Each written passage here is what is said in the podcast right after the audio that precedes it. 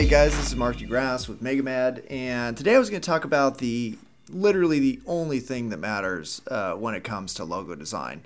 Uh, a lot of people, you know, sell designing logos, and and you can incorporate logo design into all of branding and the the process that goes into really designing uh, the message behind your product or service, and you get into a bunch of stuff. But in terms of logo design itself, there's only one thing that actually matters. One specific thing, and that is that the person who owns the company likes it.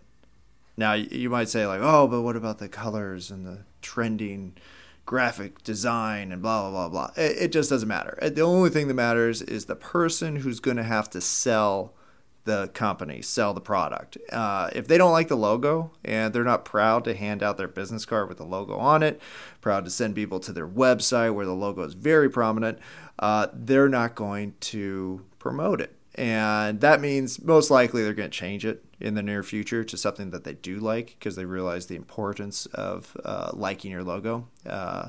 Hopefully, I didn't spend too much money on that first version. So uh, that's, you know, I, I design logos uh, quite a bit, and sometimes I don't like them. You know, I, I whatever we come up with, it's just not something I would personally prefer, and it just doesn't matter. It's sometimes offensive to me. Not not offensive uh, you know, in any real sense other than design wise offensive uh, to the eye. Because uh, there's aesthetics that, as a designer, you start to lean towards uh, or understand.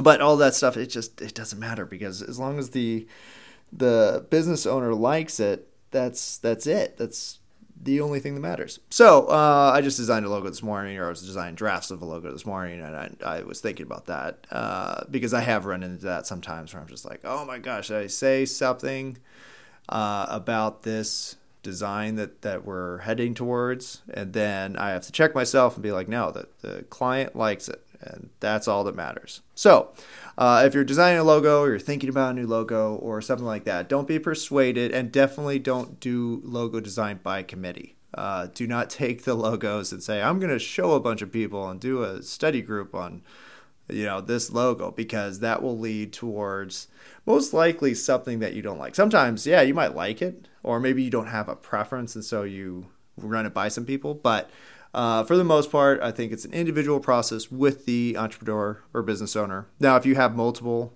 partners and they all have some input, that makes it slightly more difficult because you do need to get feedback from multiple people and, and everybody has to agree on it. But if, if you're just a sole business owner, which is what, what it is most of the time, uh, then the only thing, again, that matters is that you like it. Now, you might like it and everybody you talk to hates it, and that still doesn't matter. You just take that thing you like and you run with it and you sell it, and that's all that matters. So, uh, hopefully, I emboldened some of you in the logo design process to uh, really look at what you personally prefer, because that's again all that matters. You're the one that has to sell it, you're the one that has to live with it, so you better like it.